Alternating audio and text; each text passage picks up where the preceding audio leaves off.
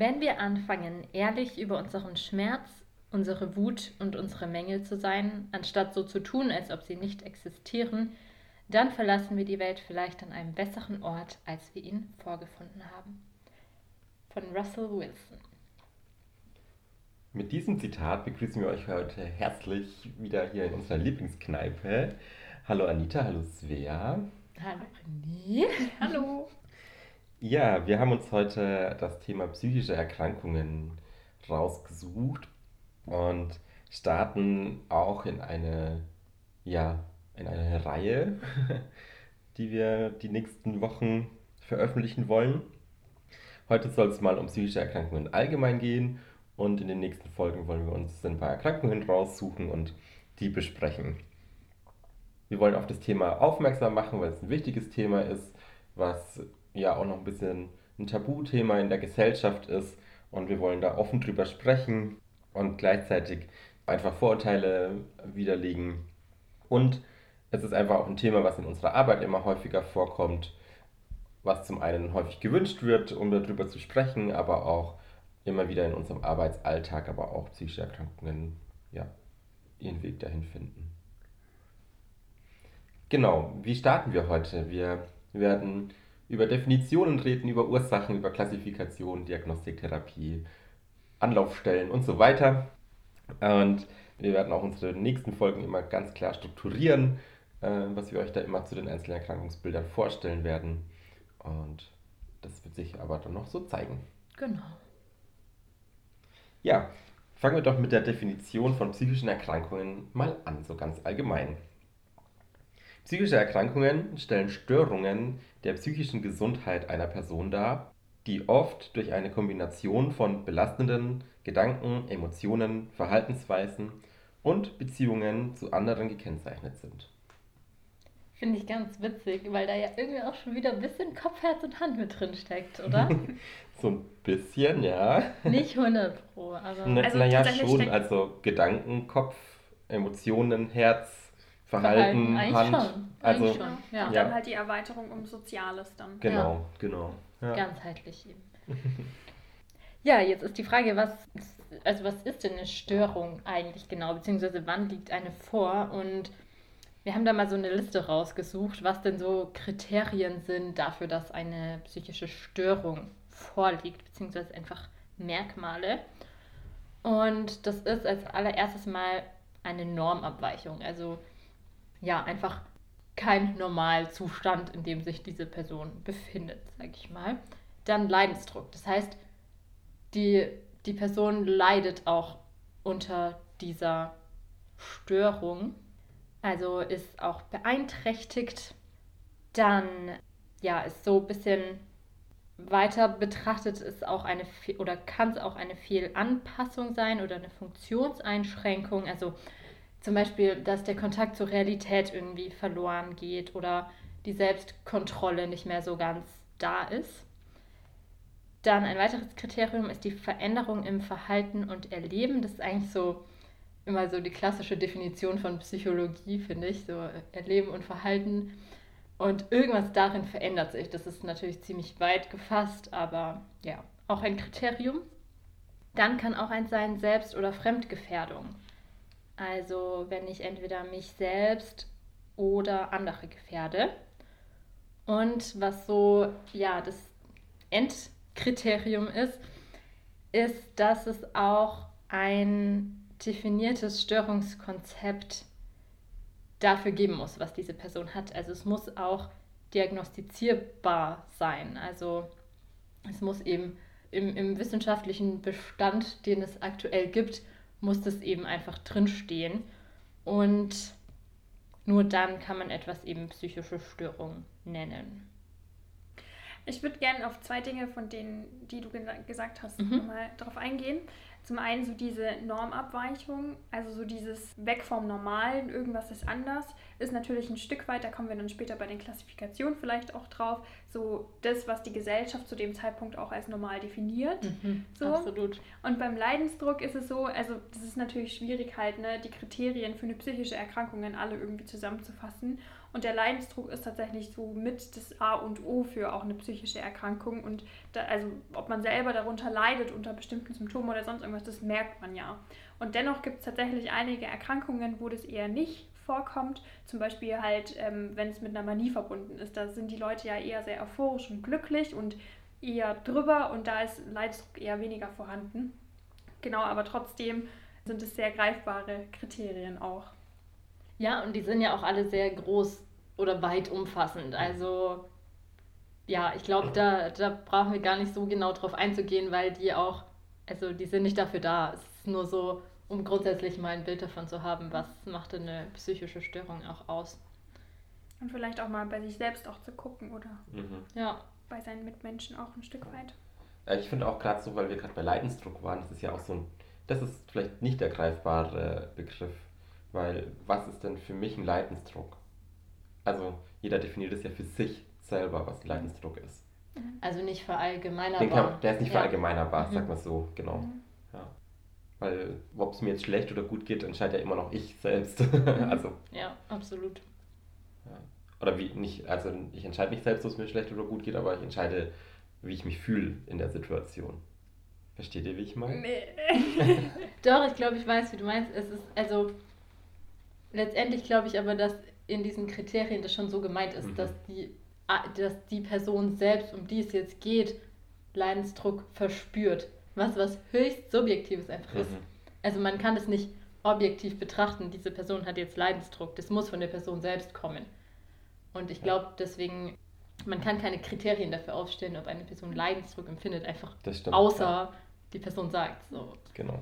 Stimmt, und dann, wir sind halt da einfach bei diesem, wie allgemein kann man es Mhm. formulieren oder fassen, um möglichst viel einzuschließen. Ja, das stimmt. Also auch da kann man kritisieren bei den Kriterien. Ja. Auch viel Raum zum Kritisieren gibt ja vielleicht auch ein Stück weit eben die Ursachenforschung auch. Mhm. Wir haben uns da ein Modell rausgesucht, was wir ganz gut finden. Das ist das Diathese-Stress-Modell. Im Prinzip geht das Diathese-Stress-Modell von, also bildlich von dem, von dem Glas aus. Und dieses Glas beschreibt eben diesen Menschen. Und ein, ein Glas oder eine Tasse hat ja also einen Boden, der mal dicker oder mal weniger dick ist. Und diese Dicke, dieser, dieser Grund, also dieser Boden von der Tasse oder von dem Glas, sind eben diese Belastungs- bzw. Risikofaktoren, die ein Mensch mitbringt. In diesem Glas mit diesem Boden, egal ob er jetzt dicker oder weniger dick ist, ist geht man, davon, also geht man in diesem Modell davon aus, dass da Wasser drin ist. Und das Wasser, was da drin ist, sind eben diese ganzen Stressoren, die auf uns Menschen einwirken. Diese Stressoren, da kommen auch immer welche dazu. Das sind immer diese kleinen Wassertröpfchen, die da reinfließen und dann eben den Pegel anheben ähm, und dazu eben zu höherer Belastung auch führen. Und die Sonne ist in diesem Modell eben oder beschreibt die Schutzfaktoren und Strategien, also die, die Coping-Strategien, die Ressourcen, alles, was eben dazu führt, dass das Wasser, diese Stressoren, was da reingeflossen sind, verdampfen. Und so können eben, kann eben dieser Pegel entsprechend ausgeglichen werden und wieder gesenkt werden. Und wenn man jetzt auf psychische Erkrankungen geht, dann sagt eben dieses Diathese-Stress-Modell, dass einfach ein Mensch eine psychische Erkrankung entwickeln kann, wenn eben der Pegel so hoch ist, dass es, dass es einfach überläuft. Also es ja auch diese Redewendung, der letzte Tropfen, der das fast zum Überlaufen gebracht hat. Und das beschreibt eben dieses, dieses Modell. Wollen wir mal Bisschen schauen? Beispiele. Ja. ja. Genau, ich habe ja von dem Grund angefangen oder Mhm. von dem Boden des Glases. Das sind die Belastungsfaktoren, Risikofaktoren. Da zählen auch die Gene zum Beispiel rein. Also Mhm. wird geschaut, kam das in der Familie schon mal vor? So eine Frage, die wahrscheinlich jeder schon mal gehört hat. Haben Sie in der Fam Familie diese Erkrankungsform oder Ihre Großeltern, Ihre Eltern? Ist da was bekannt? Genau, weil Ja, einfach auch so Persönlichkeitsmerkmale, was so ein bisschen unveränderlich ist. Einfach Mhm. der Boden des Glases, da kann man nichts dran ändern. Man kann das Glas ausschütten, also in der Theorie, und man kann was reinfüllen, aber man kann den Boden nicht dünner oder dicker machen. Was halt dann so als Wasser zum Beispiel reinkommt, sind irgendwelche Lebensereignisse, also die Stressoren. die Stressoren, also zum Beispiel, genau, also das kann sein Arbeitslosigkeit, Probleme im Beruf, in der Schule und so weiter. Und ich also ich habe mich mit dem Modell nicht so genau auseinandergesetzt, aber ich kann mir vorstellen, dass der Übergang da auch ein bisschen fließend ist. Zum Beispiel so mangelnde soziale Unterstützung. Das kann was sein, was du in dem Moment gerade einfach nicht hast und nicht ändern kannst. Und vielleicht dann ist es eher so zum Boden gehörend oder ist es halt was, was zusätzlich als Stressfaktor mit reinkommt? Ich will da kurz anknüpfen. Mhm. Du hast gerade zwar schon gesagt, dass das mit dem Boden, dass er konstant ist. Mhm. Das ist so in dem Modell nicht richtig, ah, okay. sondern dass es Lebensereignisse gibt, die schon dafür sorgen können, dass, dass der, Boden der Boden dicker, dicker wird. wird. Ah. Ein Trauma zum Beispiel, irgend sowas. Also irgendwas, was mhm. halt wirklich ja, lebenseingreifend ist. Ja. Also einschlägig. Ein, ein, einschlägig ist, ja. ja. ja. Okay. Also da kann schon der Boden wachsen. Ja. Wenn das, das ja, dann zu so einen belastenden Faktoren wird quasi. Und dann halt dauerhaft. halt entsprechend dauerhaft. Ich glaube, das ist doch genau das. Also je nachdem, wie schwerwiegend und dauerhaft dann halt was ist, dann ist das eben genau. der Boden. Und da zählen vielleicht auch ein Stück weit auch die familiären Verhältnisse mhm. oder die mhm. finanziellen Verhältnisse, die man halt ja. hat. Und dass der Boden schon auch ein Stück weit verändert werden kann, aber halt mit sehr viel Mühe und Not mhm. und Aufwand und genau. Aber um die Sonne vielleicht mal ja. zu beschreiben, diese Strategien, die Ressourcen, die, man, die dafür sorgen, dass das Glas wieder leerer wird. Das kann soziales Umfeld sein, ein starkes, also Familie, Freunde, ähm, so als Ressource mal gedacht. Oder als Strategien, wenn es mir schlecht geht, dann mache ich Sport oder ähm, gutes also Stressmanagement. Gutes Stressmanagement, gutes Zeitmanagement. So Strategien, die ich in meinem Leben anwende, damit es mir gut geht. Da haben wir halt ja in unserer letzten Folge ja, ja also das ist ja ganz aktuell eigentlich, eigentlich, haben wir ja. da ziemlich viel dazu gesprochen, zu diesen Stressoren und Stressbewältigungsmechanismen.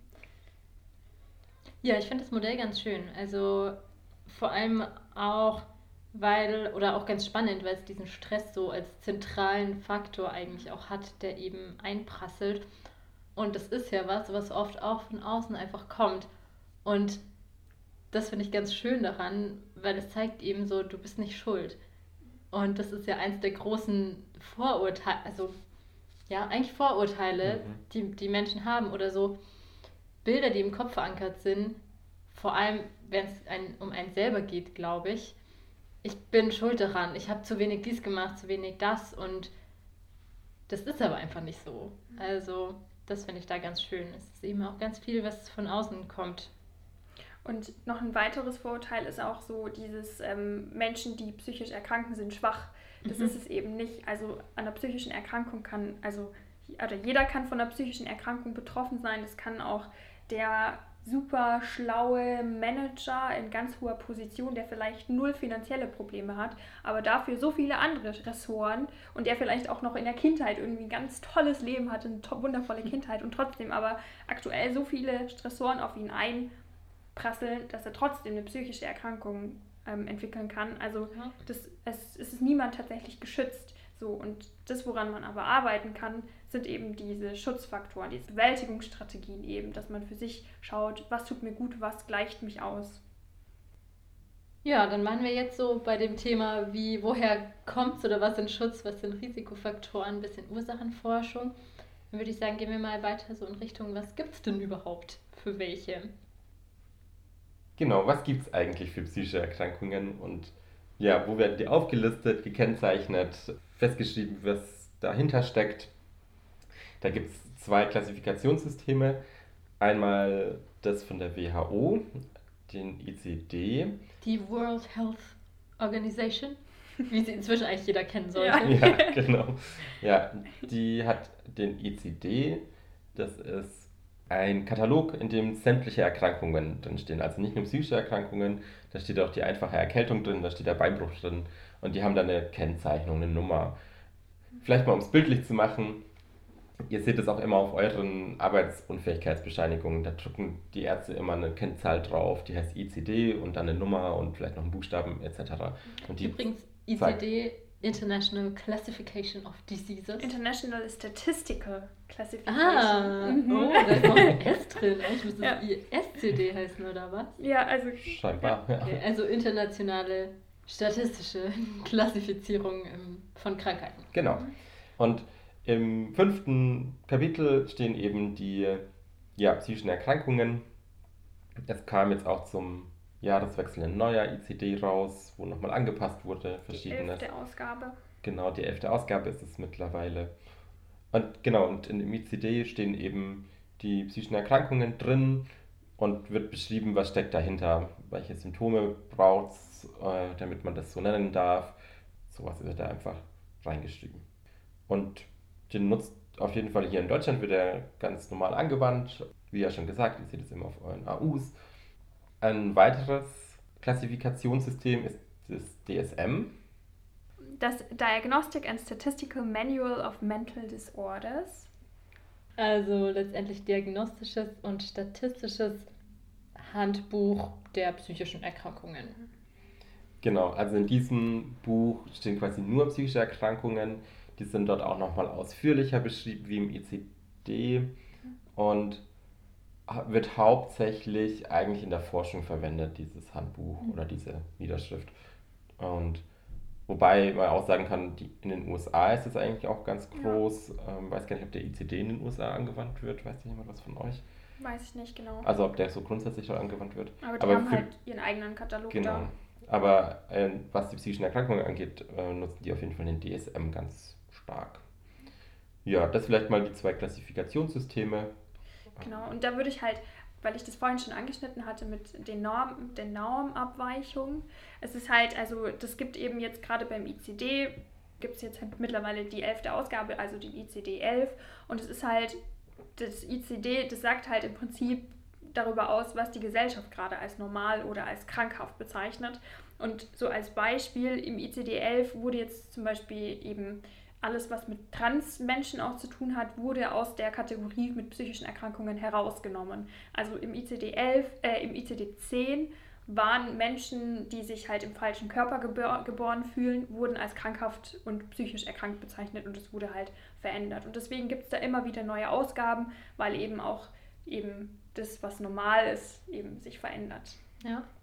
Stand da nicht Homosexualität auch mal drin? Ja. ja. Das ja. in die 90er Jahren, glaube ich sogar. Was echt krass ist eigentlich. Mhm. So, jetzt von unserem heutigen gesellschaftlichen Standpunkt aus, ja. ja. Die Klassifikationssysteme sind eben die Grundlage für die Diagnostik. Hammer-Überleitung. okay. Ja, Diagnostik ist auch so ein schönes Fremdwort. Ich habe als, ja, ich sag mal, Übersetzung auf Normaldeutsch nur das Wort Untersuchungsgang gefunden. Also es ist so dieser ganze Prozess, wie wird untersucht, was jetzt da eigentlich für eine Krankheit vorliegt. Genau, und wie wird das in den ICD-10 zum Beispiel dann eingeordnet? Also was wird da dann letztendlich am Ende aufgeschrieben, was das jetzt für eine Krankheit ist? Und ja, vielleicht erstmal noch kurz zur Wortherkunft, einfach nur, weil ich es mal wieder rausgesucht habe. Es kommt aus dem Altgriechischen und steht für Entscheidung bzw. Urteil. Und das finde ich erklärt das Wort eigentlich auch nochmal ganz gut. Es geht darum, zu entscheiden, zu beurteilen, was oder liegt eine Störung vor, beziehungsweise welche liegt vor und wie stark liegt sie vor. Was dabei eben ganz zentral ist, ist oder sind Symptome, also Anzeichen für bestimmte, ja, also Anzeiger sozusagen am Körper oder im Verhalten oder im Denken, Punkt, Punkt, Punkt, für bestimmte Krankheiten, beziehungsweise ähm, sind es einfach nur auftretende Merkmale, die man eben beobachten, sehen, wie auch immer diagnostizieren kann. Und anhand dessen werden dann die Diagnosen gestellt. Und jetzt die Frage so, wie kommt man denn an die Symptome? Das passiert in erster Linie durch Selbst- oder Fremdbeurteilung. Da ist ganz zentral die Anamnese. Also Anamnese, das Wort hat, denke ich, jeder schon mal gehört. Beim Arzt im Wartezimmer ist es der, der Bogen, den man ausfüllt. Oder wir hatten es jetzt auch beim Impfen immer mal so die Fragen, ja, sind Sie schwanger, ähm, rauchen Sie, haben Sie irgendwelche Vorerkrankungen in der Familie, Punkt, Punkt, Punkt. Also so eine erste Erfassung der Krankheitsgeschichte auch des Menschen, um den es geht. Und ich habe jetzt Selbst- oder Fremdbeurteilung gesagt. Das heißt, bei der Anamnese kann, können auch dritte Personen mit einbezogen werden, also ja, Familienmitglieder, PartnerInnen, wer auch immer da jetzt gerade gefragt ist. Und anhand dessen werden erstmal einige Informationen auch gesammelt, Dann gibt es aber auch noch ganz viele andere Methoden, also zum Beispiel Fragebögen. Das zählt dann zum Beispiel auch teilweise noch zur Anamnese, also also man einfach ankreuzt, so liegt das vor, liegt das vor, Punkt, Punkt, Punkt. Das können auch körperliche oder neurologische Untersuchungen sein, Labordiagnostik, so EEG, also Messen von so Gehirnströmen, Ultraschall, MRT, Punkt, Punkt, Punkt. Ja, letztendlich so diese gesamte Sammlung von Informationen, die ist erstmal ganz neutral, sag ich mal. Es wird erstmal nur beschrieben, erstmal nur gesammelt. Das ist so der erste Schritt. Und im zweiten wird dann eine Interpretation gemacht. Also der Arzt, Psychiater, wer auch immer es sein mag, schaut sich das an und zieht daraus dann Schlüsse, interpretiert das und aufgrund dessen wird eben dann eine Diagnose aufgestellt und da ist auch ganz wichtig, dass das einfach ein Prozess ist, also dass das immer mal auch ja, angepasst werden kann, beziehungsweise einfach lange brauchen kann, bis so eine Diagnose dann wirklich endgültig sozusagen gestellt ist. Letztendlich bei der Befunderhebung oder auch bei diesen Fragebögen oder Befragungen, sage ich mal, gibt es ganz verschiedene Themen, die da angesprochen werden oder Inhalte. Das kann erstmal sein, so das äußere Erscheinungsbild. Das ist eigentlich dann Beobachtung, so wie, wie nehme ich als untersuchende Person jetzt die Person, die vor mir sitzt, wahr? Wie war die Kontaktaufnahme? Wie schätze ich die ein? Wie schätzen andere die ein? Das hatte ich gerade schon auch bei Fremdanamnese. Wie ist das Bewusstsein der Person? Gibt es vielleicht eine Störung der Aufmerksamkeit, Konzentration oder Auffassung? Wie ist die Gedächtnisfähigkeit? Ich mag gar nicht noch mehr aufzählen. Ich glaube, es ist so ein grober Überblick mal. Das ist alles so, wie wird diagnostiziert, wie wird es rausgefunden. Wie gesagt, es kann ein sehr kann ein sehr langer Prozess auch sein. Genau, und die Diagnostik ist eben die Voraussetzung, um daraus ableitend halt Therapien auch anwenden zu können, beziehungsweise auch starten zu können. Also man muss ja wissen, was ist die Grunderkrankung, um eben therapieren zu können. Und da differenziert man eben in verschiedene Therapieformen oder Arten. Das ist zum einen die biologische Therapie, also da, wo halt Medikamente gegeben werden. Also wenn man jetzt herausgefunden hat, okay, das ist das eine Depression, dass halt Antidepressiva gegeben werden, wenn es eher psychotische Symptome gibt, also eine Psychose vorliegt, dass dann Antipsychotika tendenziell gegeben werden.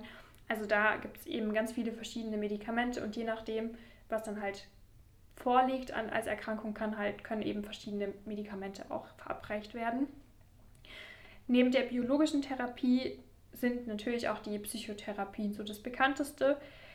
Da gibt es die Klassiker, sage ich jetzt mal, die auch von den äh, gesetzlichen Krankenkassen auch anerkannt und oder halt anerkannt und halt bezahlt werden auch.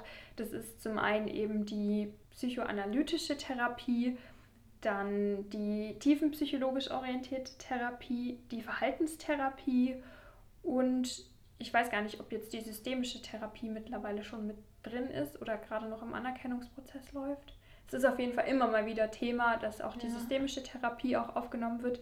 Weiß nicht, was da gerade der Stand ist. Und das sind eben halt verschiedene Ansätze und Therapieverfahren. Also die haben halt verschiedene Grundlagen und arbeiten halt an, auf verschiedenen Ebenen. Genau, und dann gibt es eben noch ganz viele andere Therapien, sei es jetzt Bewegungstherapie, Musiktherapie, Kunsttherapie, Ergo. Ergo. genau. Oder auch so Gruppenangebote. Ich wollte sagen, also so so ja. Gruppen, ja. ja. Arbeitstherapie, genau. Spieltherapie. Es genau. gibt viele. Je nachdem, also da gibt es ganz viele, gerade im klinischen Bereich, also wenn ähm, Betroffene dann auch stationär aufgenommen sind, dann werden viele dieser unterstützenden Therapien auch angeboten. Wenn jetzt aber man quasi ambulant auch das halt in Anspruch nehmen möchte, dann muss man das häufig eben selbst bezahlen, weil das von den Krankenkassen eben noch nicht anerkannt ist. Genau, und diese Psychotherapien, sei es also jetzt zum Beispiel die Verhaltenstherapie, da wird eben unterschieden, da gibt es sowohl Einzeltherapien, wo man dann eben alleine mit einem Therapeuten auch arbeitet, oder auch die Gruppentherapie, wo dann viele andere Betroffene auch gemeinsam eben eine Stunde in Anwesenheit des Therapeuten eben haben. Also ja, was mache ich jetzt, wenn? was mache ich, wenn? Ja. Ich glaube, die erste Anlaufstelle oder eine der ersten Anlaufstellen oder eine der wichtigsten Anlaufstellen ist immer im Familien- und Freundeskreis, glaube ich, jemanden davon erzählen. Mhm. Vertraute. Ver ja, eine Vertrauensperson sich suchen. Mhm. Ja, genau. Ich glaube, das ist so die erste und wichtigste Anlaufstelle. Mhm. Soweit habe ich, also, soweit habe ich gar nicht gedacht, aber ja, vollkommen richtig. Das im sozialen Umfeld mit der hoffentlich geringsten Hemmschwelle. Ja, genau, weil Genau. alles andere ist dann nämlich schon eine größere Hemmschwelle. Gerade, ja, wie wir es auch am Anfang hatten, wo das so, so stigmatisiert auch ist, das Ganze, da erstmal sich selbst einzugestehen, okay, ich brauche Hilfe, ich muss mir Hilfe suchen. Ja, und Ja. dann finde ich, ist es auch gar nicht so im allgemeinen Wissen, an wen kann ich mich denn jetzt wenden. Obwohl es ja eigentlich viele Stellen gibt, Mhm. an die ich mich wenden kann. Ja. Und ich glaube, dass da auch so, das kommt halt voll auf die Person selbst an, was so für sie am komfortabelsten ist. Wenn es dann um die erste professionelle Person auch geht, die auch schnell erreichbar ist, ist halt immer die Hausärztin, der Hausarzt.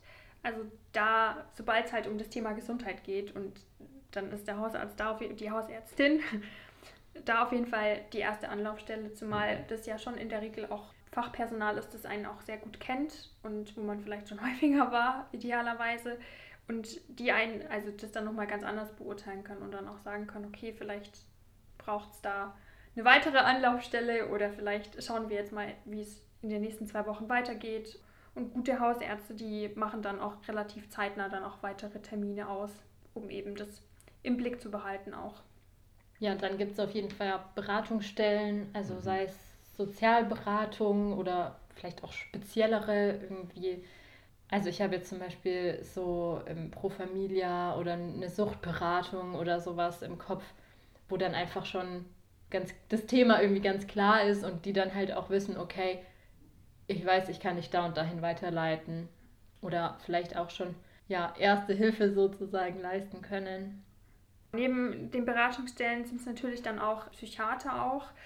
Das sind die, also das sind Ärzte, die eben die Fachausbildung häufig in Verbindung mit dem Neurologen auch gemacht haben, Psychiat also Psychiatrie und Neurologie quasi. Das sind die, die haben halt Medizin studiert, die dann entsprechend dann auch die biologische Therapie auch begleiten, also die Medikamente verabreichen dürfen, weil es ja halt einfach Ärzte sind. Ja, und dann gäbe es natürlich auch noch die Psychologen, also irgendwie in die Therapeutenrichtung gehen, sich da Hilfe holen. Da auch, wenn man nicht vielleicht, vielleicht nicht gleich eine Therapie, äh, einen Therapieplatz bekommt, auch vielleicht der Hinweis, man kann auch erstmal zu einer Sprechstunde dahin gehen. Und die Psychologen, also die, die dann eben die Therapie auch durchführen, das sind meistens psychologische Psychotherapeuten, genau, also das ist wichtig. Die Psychologen selbst, die sitzen eben in den Beratungsstellen häufig oder in Kliniken oder genau, sind halt angestellt. Und die, die selbstständig sind und sich Psychotherapeuten nennen dürfen, sind ganz häufig, also die psychologischen Psychotherapeuten haben Psychologie studiert und ähm, dann eben noch eine Weiterbildung bzw. eben eine Ausbildung zum Psychotherapeuten, zur Psychotherapeutin eben draufgesetzt. Und das sind dann eben die klassischen Psychotherapeuten. Wobei man dazu sagen muss, Psychiater dürfen tatsächlich auch, also auch einige Psychiater, die verschreiben nicht nur Medikamente, auch die bieten Psychotherapien halt an und begleiten das dann. Ja, und dann gibt es natürlich, also im Normalfall dann erst im zweiten Schritt auch die Möglichkeit, in eine Klinik zu gehen. Oder im Akutfall. Immer, genau. Das wird also spätestens dann eben wichtig, sobald halt eine Fremd- und eine, also eine Selbst- oder eine Fremdgefährdung halt vorliegt. Also sobald jemand gefährlich eben für andere Menschen ist und halt vielleicht Amok läuft oder man Angst hat, dass jemand Amok läuft, wäre das eben halt mindestens da schon ein Fall, jemanden quasi in die Psychiatrie auch zu begleiten oder Hilfe zu suchen oder so. Und die Selbstgefährdung ist halt gerade halt, wenn man dann so starke Suizidgedanken hat, dass man wirklich vielleicht kurz davor ist, sich selbst was anzutun und dann sollte man auf jeden Fall sofort auch in eine Psychiatrie auch gehen und wird dann dort auch notfallmäßig immer aufgenommen. Und wenn man halt selber nicht in die Psychiatrie fahren kann oder niemanden hat, der einen dorthin begleitet, dann einfach immer den Rettungsdienst anrufen. Oder wenn man Sorge, sich um jemanden sorgt, dass er sich was antut und eben, ja, da einfach den Rettungsdienst holen. Und die wissen in der Regel, was dann auch zu tun ist und begleiten dann einen auch. Ja, was ich dazu gleich spannend fände, wäre, es ging jetzt darum, was tue ich selber, aber wie kann ich vielleicht andere unterstützen. Also was, wenn jetzt mein Partner, meine Partnerin oder keine Ahnung, mir nahestehende Personen vielleicht auf mich zukommen, mir sagen, hey, mir geht's seit dann oder dann so und so, ich weiß nicht, was ich tun soll. Oder wenn ich vielleicht das Gefühl habe, die Person könnte irgendwas haben, was, was mache ich dann? Oder man den Eindruck hat, es hat sich jemand stark verändert. Das kann mhm. auch auf eine psychische Erkrankung halt mhm. halt hindeuten. Genau, ich habe da aus einer Broschüre, die in Österreich tatsächlich herausgegeben wird, das heißt Erste Hilfe für die Seele, nur mhm. zu empfehlen, gute Quelle. Also falls man da sich selber noch mal ein bisschen einarbeiten möchte, die haben eben genau das aufgelistet, was du gerade eben gefragt hast. Die haben dort zehn Punkte aufgeschrieben oder aufgelistet, wie man eben mit Menschen umgehen kann, mit, also mit Angehörigen, mit Freunden, wie auch immer, die eben halt eine psychische Erkrankung haben oder wo man das vermutet. Ich würde es jetzt einfach mal nacheinander durchgehen. Also da ist vieles ja. sehr ja. selbstsagend. Zum einen eben steht als allerersten Punkt so dieses Aufeinanderzugehen. Das zielt vor allem darauf ab, dass das einfach nicht weiterhin nicht unter den Teppich gekehrt wird, sondern dass das einfach auch halt offen thematisiert wird, dass man auf die betroffene Person dann zugeht und einfach fragt, ob denn was los ist, dass man vielleicht auch sagt, dass, dass einem was, dass man festgestellt hat, dass sich was verändert hat oder dass man sich sorgt, ohne das jetzt irgendwie total in die Schiene Depression oder so zu, zu schieben ähm, oder ihm direkt Erkrankungen halt zuzuschreiben. Einfach mal halt zeigen, dass man ein Gesprächspartner einfach sein möchte und kann. Der zweite Punkt ist sich Zeit nehmen, also dass man das möglichst, wenn man sowas anspricht, auch wirklich sich die Zeit nimmt und es nicht so zwischen Tür und Angel irgendwie nebenbei sagt und so kurz angebunden ist, sondern einfach wirklich diesen Raum auch schafft. Man sollte auch sehr sparsam, dritter Punkt, sparsam mit Ratschlägen sein, also wenn jemand sagt, er kommt einfach nicht aus dem Bett, hat eine Antriebsstörung, dann sollte man vielleicht eher unterlassen zu sagen, ja komm, dann mach halt mal mehr Sport oder... Geh doch dann, einfach mal raus. Genau, mit sowas sollte man eher sich zurückhalten, weil das dann die Leute auch wieder in eine Ecke drängt und die sich dann verteidigen wollen. Und dann geht es da aber eher um vierter Punkt, zuhören oder reden oder eben auch gemeinsam schweigen. Das, was eben auch sehr wichtig sein kann. Also, dass wenn vielleicht das Gegenüber nicht erzählen kann oder möchte, dass man wenigstens halt da ist und einfach anwesend ist sozusagen. Der fünfte Punkt ist Geduld, auch sehr wichtig. Also es geht nicht alles sofort und hoppla hopp irgendwie, man, die Thematik ist da und es muss sofort gehandelt werden. Auch da ist eben Geduld manchmal sehr wichtig. Dann auch sechster Punkt, nicht bewerten geht ein Stück weit vielleicht auch mit den Ratschlägen einher, dass man da halt sich nicht ein Urteil darüber fällt und dann eben mit, sich mit Ratschlägen zurückhält, aber auch etwas oder bestimmte Symptome vielleicht nicht als positiv oder negativ werten, sondern einfach annimmt, wie es ist. Der siebte Punkt sind eigene Grenzen auch wahrnehmen und eben auch respektieren. Also wenn man merkt, okay, das geht jetzt für mich selber einfach an einen Punkt, wo ich selber nicht mehr damit klarkomme oder ich kann mir das nicht mehr anhören, dass man sich da eben distanziert zum einen und dann halt vielleicht weitere Hilfsangebote eben halt eröffnet. Oder dass man halt, also dass man auch dem Gegenüber halt deutlich macht, so, okay, ich, das kann ich gerade heute vielleicht nicht, vielleicht ein andermal oder hier ist meine Grenze erreicht, weil wenn man so eine Grenze setzt, dann ist es ja nicht eine Zurückweisung, sondern dann bedeutet es ja für das Gegenüber, okay, ich, der sagt auch Bescheid, wenn es zu viel für ihn wird. Also eigentlich ist es ja nur ein Vertrauensbeweis.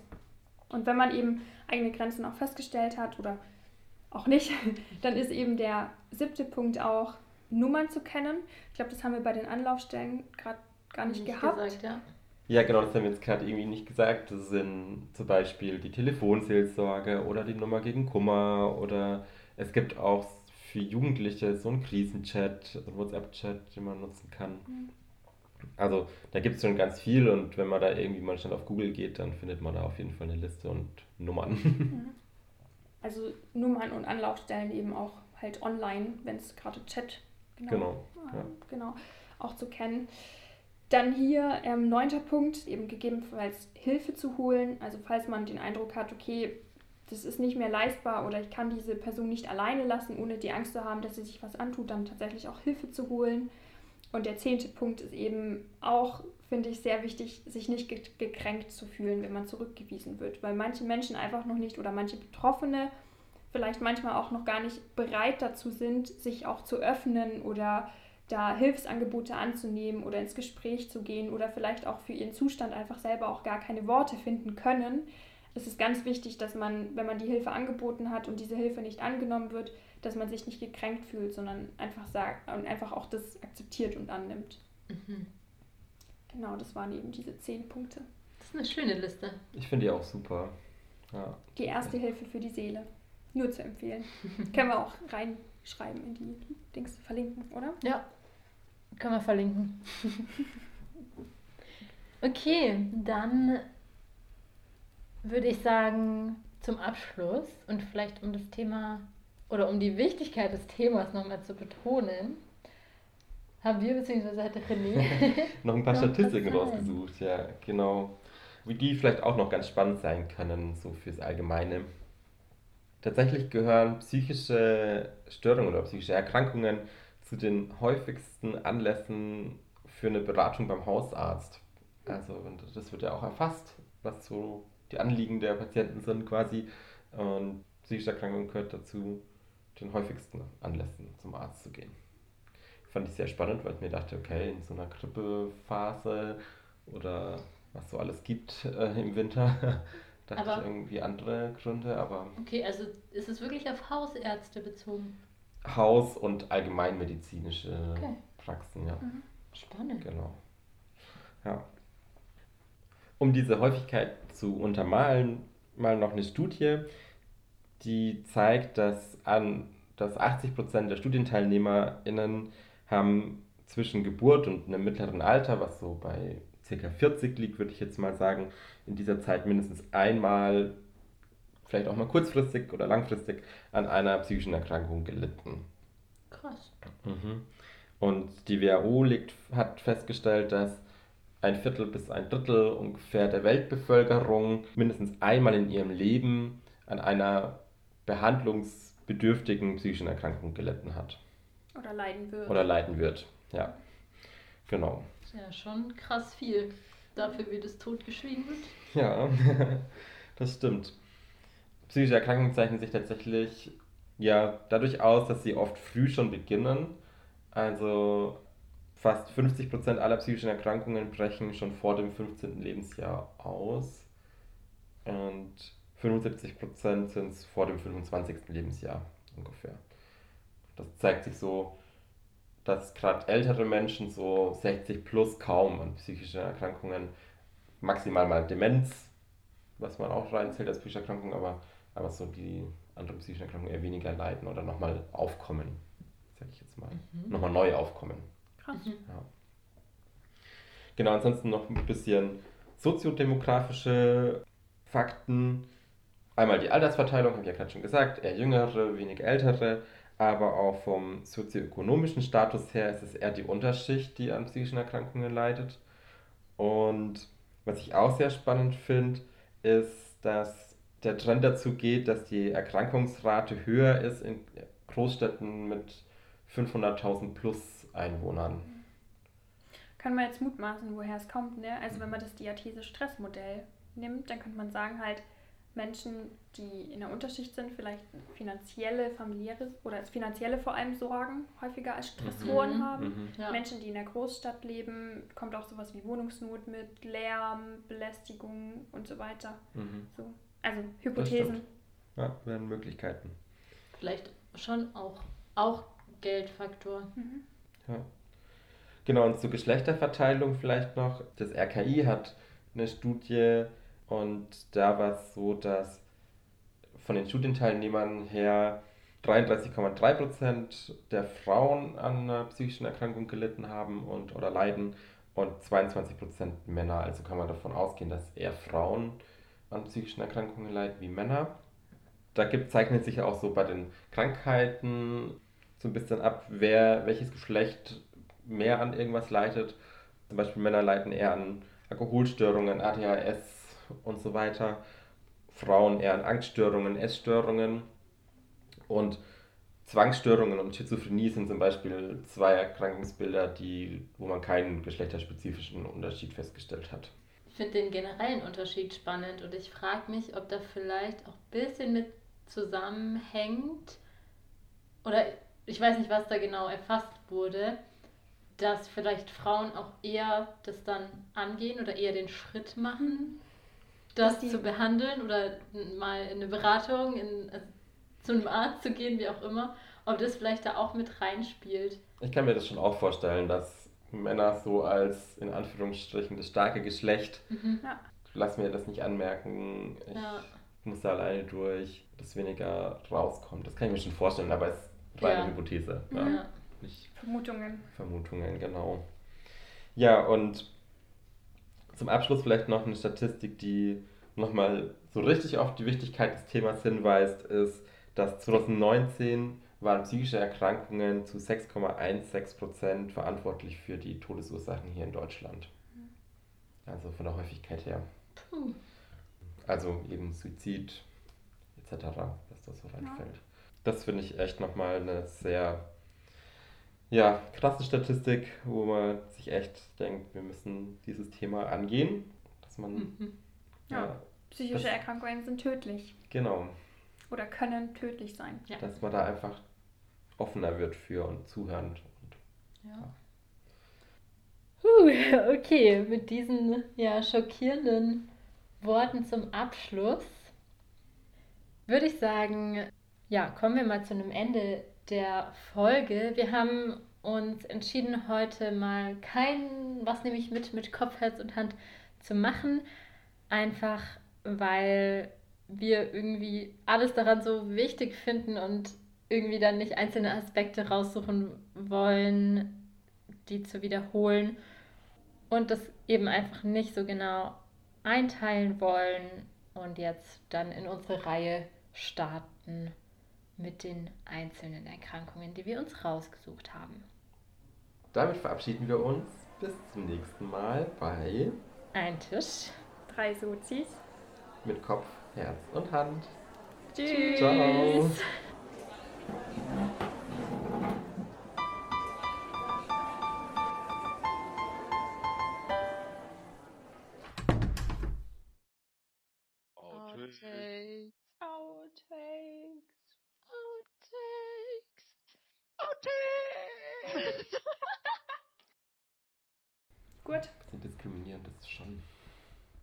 Du hast halt das lautere Organ. ich wird gerade diskriminiert für was? für die stark in der Gesellschaft benachteiligte Gruppe der Menschen, die eine laute Stimme haben. Ja. Naja, start mal. Läuft schon. Herzlichen Glückwunsch an die Person, die schneidet. Ja, ist halt weg, schneidest halt weg. Mhm. So. Du weißt dann, wie du weitermachst und sowas? Hallo? ich bin Profi. also, das klang gerade wie so ein Hallo, klar weiß ich das. ja. Okay. Auch ein großer. Äh, auch falsch. falsch angefangen. Ist echt schwierig, gell? Das ist ja, wirklich, ist also vor allem diese Struktur zu befolgen. Oh, so ja. Sieht man mal, wie leicht wir es eigentlich haben, wenn wir einfach drauf losquasseln. Ja, voll. Vielleicht mal, um das ins Leben rein zu. Äh... Nee, das weiß ich nicht, was ich jetzt sagen wollte.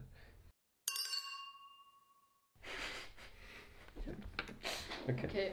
Beeil ich muss aufs Klo. Ich muss auch schon die ganze Zeit aufs Klo. Ich nicht. Schön. Ich war andersrum als immer. Genau, und diese.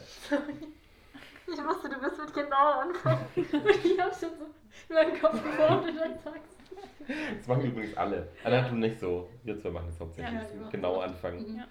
Ja. Und enden vielleicht sogar. genau. Ich ende auch mit also, was richtig dummes. Mhm. Oder wir sagen gar nichts dazu. Das ist aber auch komisch. Plötzlich lassen wir also einen Punkt in unserem Podcast, der immer da war, weg. So, hoppala, total vergessen. Das Ende war halbrig, aber jetzt ich jetzt. Ja, das ist okay, ich muss gar nicht mehr so dringend.